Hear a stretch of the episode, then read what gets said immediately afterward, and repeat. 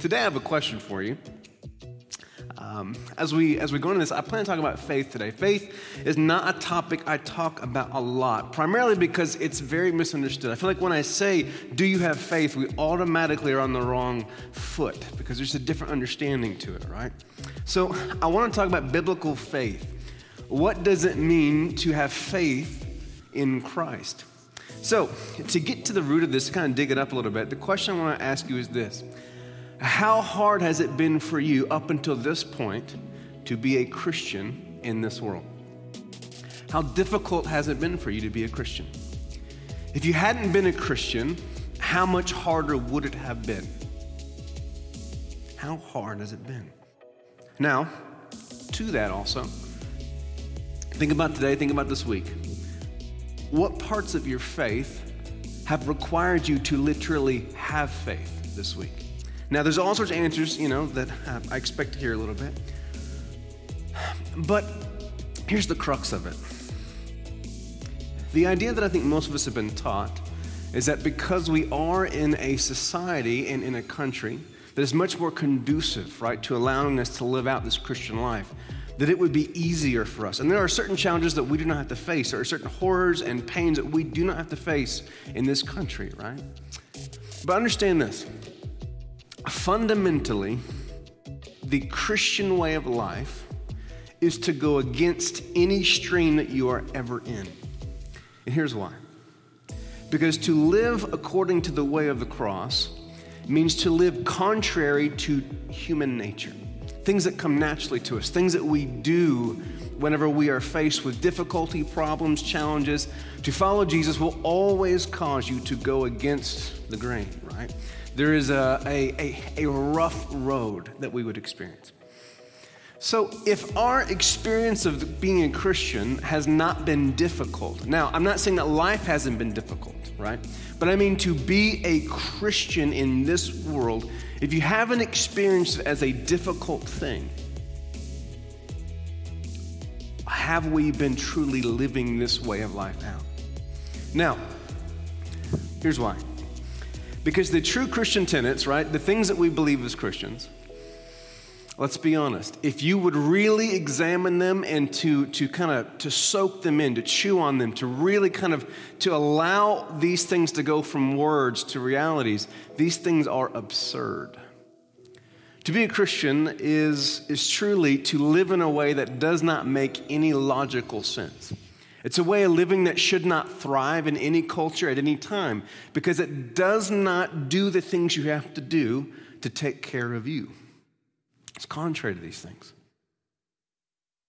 Now, often things that we would call having faith, things that we would call following Jesus, often these things we slap a smile on it, or we put a prayer on something, or we put niceties or manners on something. We might even put a Bible verse on this thing and believe that is having faith. I remember whenever I was a teenager, I believed a major part of being a Christian was not watching anything over PG. Do you know what I'm talking about? We had a big crisis when The Passion of the Christ came out and it was rated R. Churches all across the country were torn. How do we be faithful to Jesus and watch a movie about Jesus? How do we do it? Oh, man. I mean, sounds silly now, but this was a big deal. Pastors were losing their jobs over this, okay? It's a big thing to us because we confused being nice or being clean or living a certain way with having faith.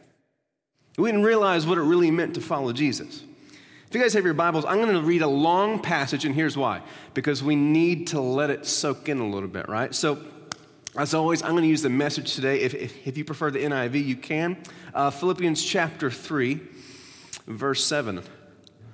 Again, we've all heard it, and that's why I want to use the Message today. It's so effective. But whatever were gains to me, I now consider loss. Sorry, I started reading the NIV. Apologies, here we go. The very credentials these people are waving around as something special, I'm tearing up and throwing out with the trash, along with everything else I used to take credit for. And why? Because of Christ. Yes, all the things I once thought were so important are gone from my life. Compared to the high privilege of knowing Christ Jesus as my master, if you underline anything, underline that. Do you know Christ Jesus as your master? Firsthand, everything I once thought I had going from me is insignificant. Dog dung. I'll say that the Greek word used here is not as polite as dog dung. I've dumped it all in the trash so that I could embrace Christ and be embraced by him. Now, stop there. I've dumped everything that had value in the world that I used to know. I've dumped it in the trash so that I could do something, so that I could embrace Christ. I have an image of holding anything, right? The idea is that I can't embrace Christ while holding whatever these things are that I'm holding. Now, in the churches I grew up in, we taught that these things we would hold, we called it the world, and we would call it cursing and bad movies and kissing girls, right? We would say that's the world that you're holding. You got to drop that or you can't ever hold Jesus because there's no room for the Holy Spirit when you're dancing too close. Amen. Okay, you get the idea, right? I want you to understand this. This verse is not written in a time where the idea of the world meant the things that it means to us. The world in this passage, these things that he's holding, is every other type of life, every other type of value system, every other type of way of living or doing things that isn't centered on the cross. And now that's going to make more sense here in a minute. So that I might be embraced by him. I didn't want some petty, inferior brand of righteousness. Hold on. Stay with me. Some petty, inferior brand of righteousness. The knockoff brand, have you guys ever gotten that? You know, when you could splurge for the Claritin, but you could save half as much and get the cheap stuff. You know what I'm talking about? He didn't want the cheap stuff, right? Which comes from what? Comes from keeping a list of rules. What would that be? The list of rules, right? Being nice. We're going to pray over everything. If it doesn't have a Bible verse in it, it's not faith. I'm going to be positive. I'm going to make sure that I act clean and I do clean and I think clean. These are the things that he's saying he dropped. The list of rules, it's an inferior form of righteousness. When I could get the robust kind that comes from trusting Christ, God's righteousness, I gave up all that inferior stuff so I can know Christ personally, experience the resurrection power, be a partner in his suffering, and go all the way with him to death itself. Now let's just stop for a second. Does this sound like the kind of life that you have lived up to this part? Now there's no condemnation here. I'm saying all of this as these are all things that we naturally have been avoiding because the types of churches that we've grown up in had the best intentions, and I've been a part of these. We had the best intentions, but there were things that we were missing. And in these best intentions, we've all drifted away from what it is to follow Jesus. We've called so many things Christian and faith that had nothing to do with either or. Has your life looked like this? Have you experienced the resurrection power? Have you partnered in Christ's sufferings? Have you committed to go all the way with him to death itself, meaning experiencing sufferings all the way until death? If there was any way to get in on the resurrection from the dead, I wanted to do it. I'm not saying that I have this all together, that I haven't made, but I am well on my way reaching out for Christ, who has so wondrously reached out for me. Friends, don't get me wrong. By no means do I count myself an expert in all of this. But I've got my eye on the goal where God is beckoning us onward to Jesus. Just pause there. And again, the NIV makes this very clear as well. There's a picture of the Father calling us on, run faster, come on, come on. And the goal, the line we're running to, it's not some picture of holiness that you've had. It's not a Christian nation which you've pictured. It's not riches or wealth or power or having a beautiful life. The line is, am I running to live a life that looks like Jesus? And because of this is what I'm trying to say to you. If you have lived a life trying to imitate Jesus, you have suffered every single step of the way. In the moments and areas that we have not tried to imitate Jesus, we have avoided the path of suffering.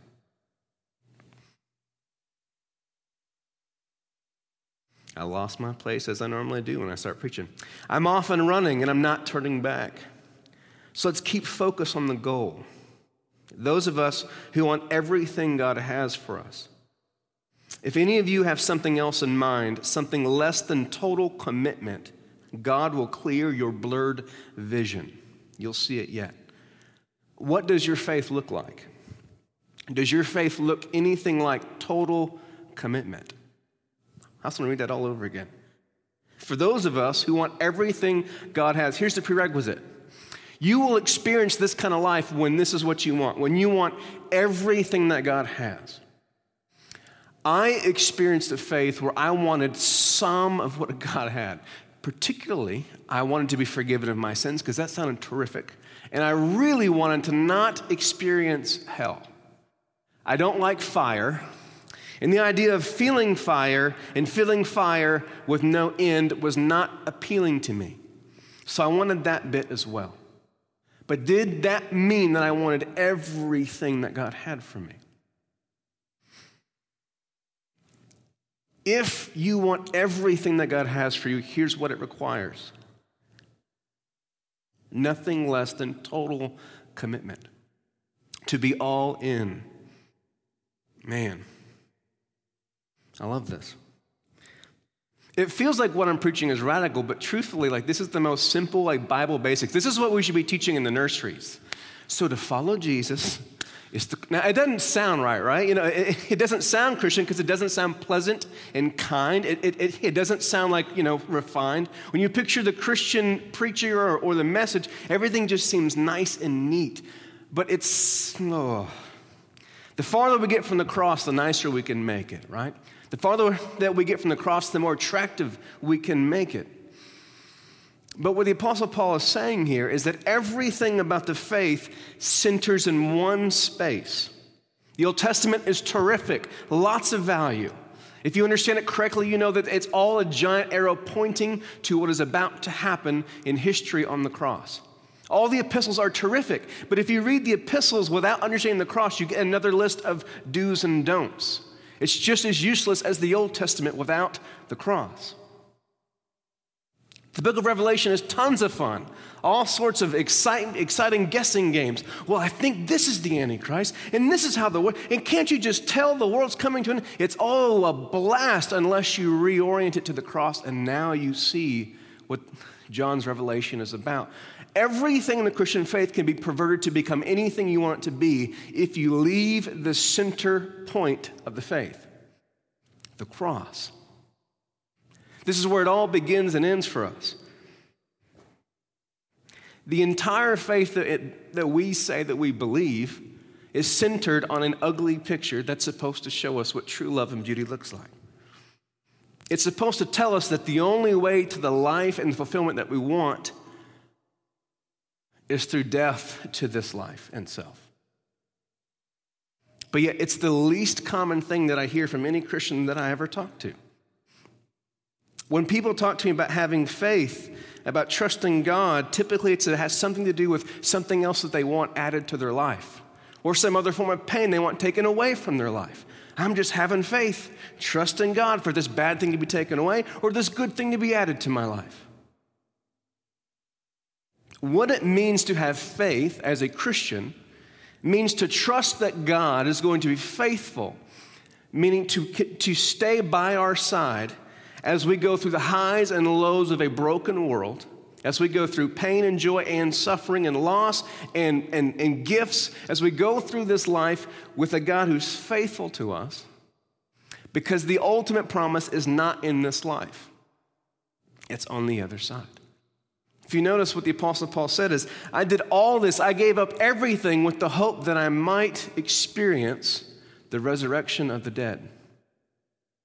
And the part that's so hard for me as a pastor and a preacher right now is that I know these are just words still. They're just bouncing off our heads right now because we've heard them so many times.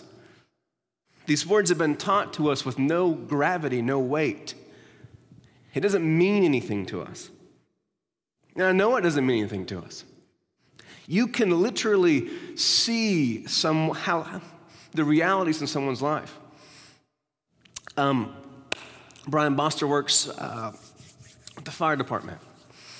And he, almost every time I talk to him, he mentions the dangers of driving on the interstate.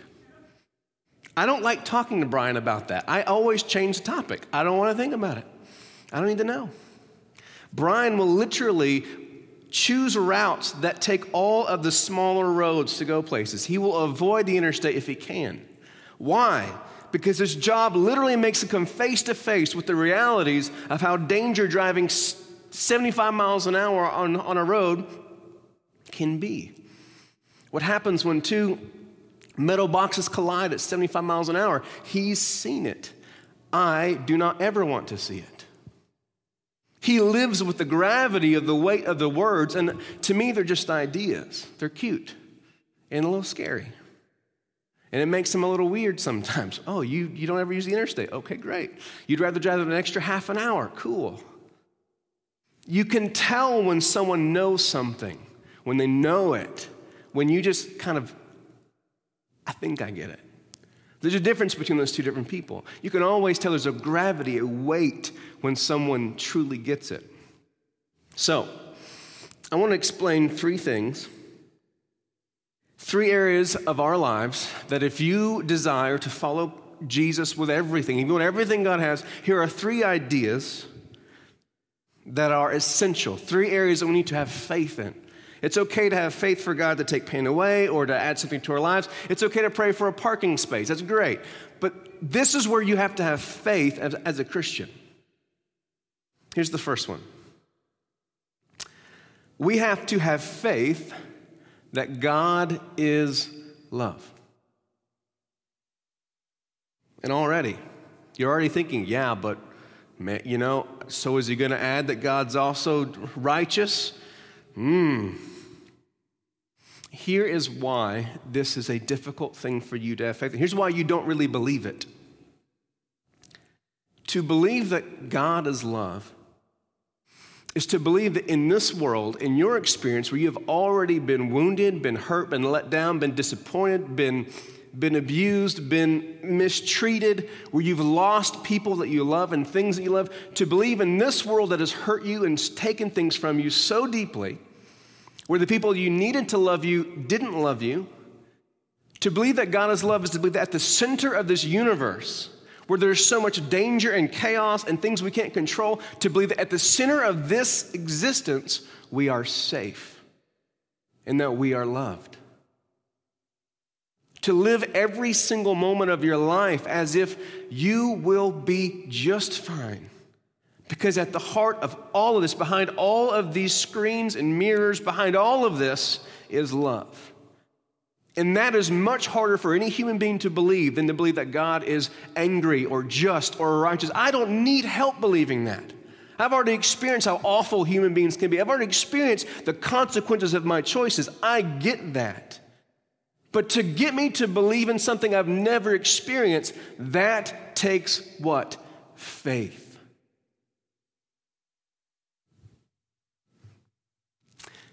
Faith.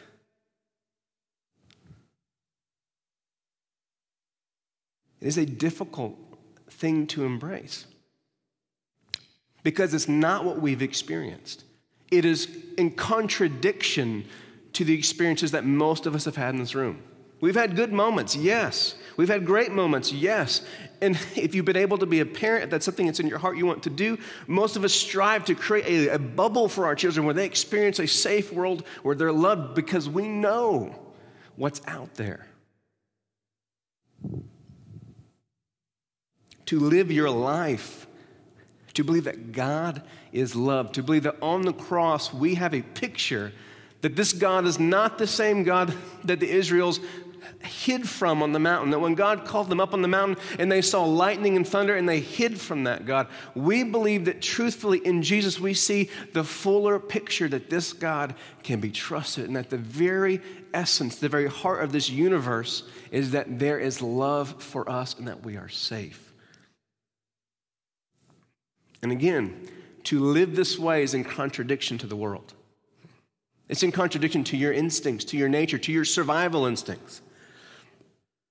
If you believe in science and things like this, it's in contradiction to your survival instincts. To work your way up the ladder is to do what? To take care of yourself, because no one else will take care of you. That's what we do. To be the best in sports, whatever it is. You get the idea. Here's the second tenet of our faith. Now, I've simplified these things. I've taken all these from things that we consider the Christian creeds, things that the church has believed for about 2,000 years, and I've tried to simplify them with some really common language. The second thing that we believe, which demands faith, is that Jesus is the answer to a broken world and to a broken people. Now, we all say, yeah, of course I believe that. Do you really believe that?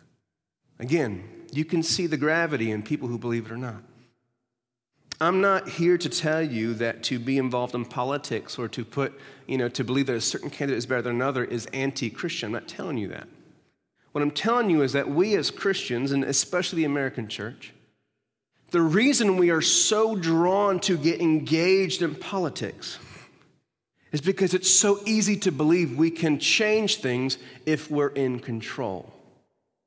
We understand that kind of power. We get how laws and policies and government officials, we get how that works. We get how all these things can change. I think we could change the world for better if we have worldly power. This is why we're obsessed with it. At the heart of it is that we don't truly believe that prayer is going to change the world. We don't truly believe that fasting will change the world. We believe we can pray and fast to get the right official in the office, and then they will change the world. We don't really believe the church is going to save the world the way that the gospel tells us, that Jesus would transform the world through his bride, the church. We don't believe it. And so we are so willing to put all our hope and trust in things we can see and touch, things we can understand, that we're willing to even fight against other believers in the faith because we believe that our true Savior is whatever power source we're looking at, whether it's money or politics, weapons, whatever thing is. We truly put our hope and faith and safety in these things because we can control them. The reason that being a Christian should be difficult for you is every day you wake up and have to choose to put your energy and time into believing that Jesus is the salvation of the world. And in part of believing that Jesus is going to save the world, you also believe his bride is. We say it all the time, the church is the what of Jesus, the hands and feet of Jesus. Our actions tell us we believe the government is the hands and feet of Jesus, that money is how the kingdom work gets done. Power, influence, numbers, just the way that any other organization or any other nation gets stuff done, that's how we think the kingdom is going to come, because we don't really believe the faith. Or I'll even offer this. Maybe we just are ignorant and we don't know that this is the actual faith. I think that's possible. To do this means that we are putting the majority of our trust into a God that we cannot control, we cannot see. We can hardly connect as easily as we can to this other world. We don't believe it. We don't truly have faith. This is what Christian faith looks like. I'm always tempted to go into history lessons, but the reason that we have a church today is that people were dragged off to death, sacrificed, and had to experience all kinds of awful things because they believed that salvation would come in being faithful to Christ as opposed to amassing power and armies and money and wealth and influence. But it demands faith, and we don't have it. Here's the third one that we have to have faith in if we're going to be faithful to the way of the cross. We have to have faith that this life is not the end. Now again, it's possible that I could be wrong in this. I could. But I feel like the majority of people who came to the faith in the United States in the last 100 years, we'll say, I feel like the majority of us, most of us, were driven here to avoid this thing we call hell. rather than coming here to pursue this thing that we call heaven, or, and I even hate to summarize as that, but life after death, the resurrection of the dead. It blew my mind that the first year I was pastoring here at Grace Church, I preached a sermon on the Christian hope, that Christians, the Christian faith believes in the resurrection of the actual physical body. And I had so many people just be like, whoa, what are you talking about? It's spirit. And I had to lead them through the scriptures and through church history, and my goodness, even had to show them tombstones and the word that Christians used to put on their tombstone, resurgam. Because the faith is, and what the Apostle Paul is just talking about here, was that he would be able to hold on to attain to the resurrection of the dead. The reason that on the third day when the body of Christ rose, literally we have Roman annals of history that record that there were dead corpses walking the streets in Jerusalem.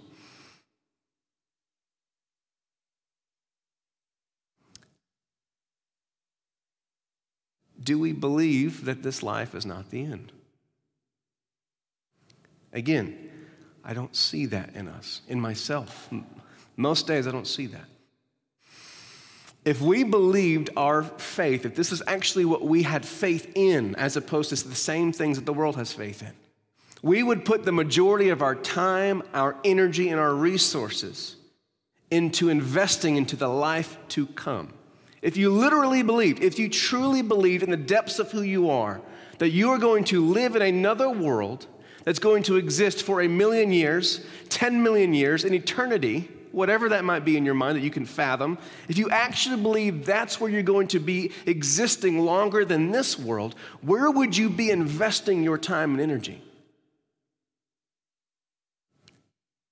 I talked to some of my favorite people at the church here in the last few months with COVID, and as we talked, we kind of challenged each other in some different things, and the one thing I want to ask everyone I talk to is like, hey, so why haven't you been engaged?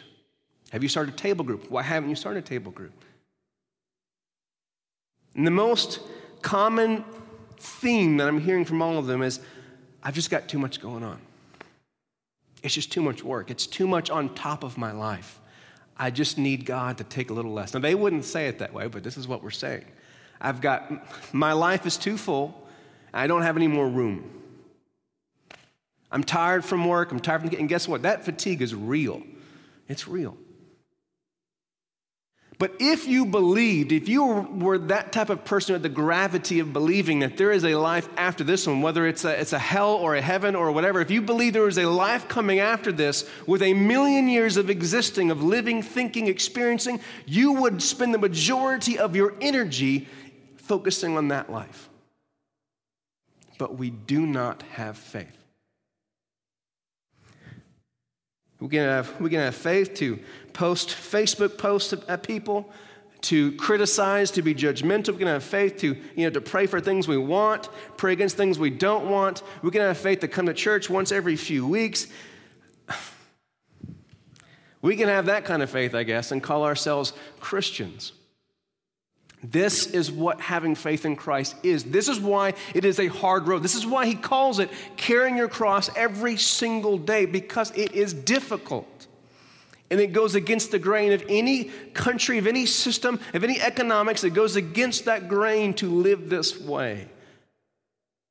As they said, foolishness to the Greeks, a stumbling block to the Jews, that we would preach Christ crucified, meaning that all of the meaning of all the world, of all the things, of all the situations, of all the questions, everything, the answer is all found in Jesus Christ crucified. But we do not have faith in that thing. I want to invite the worship team on up to kind of wrap us. Now, I say that, and I say it the way that I've said it here, not to bring guilt or shame, because that is not useful. It's not what we need. But what we do need is to wake up. We do need to be reminded. The Apostle Paul actually goes on in this chapter, and he says, to constantly to remind each other of the things that we have been taught, stirred around, passed it around, because in our nature, we will always tend to shift our gaze to what's in front of us. We will always begin to put our faith in things that we care about, that we focus on. We will easily begin to put our energies into getting stuff done the way that we know things get done, with money, power, positions, influence. And we will easily drift from the faith. We will always begin to drift and focus on this life and forget or ignore the life that comes. And this is why we have to be reminded of this. So the answer today is not to feel guilty or frustrated with ourselves, but as the Apostle Paul said, to fix our eyes, to realign, to re-engage. He said, for those who want everything that God has for them, God requires nothing short of full commitment.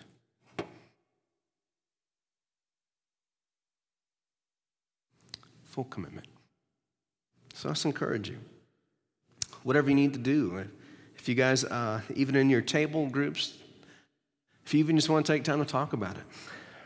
Why is it so easy to lose our focus? Why have we shifted? What have we lost? How do we stay focused? How do we encourage each other? How do we get back to what the faith really is? Whatever you have to do, let's start there.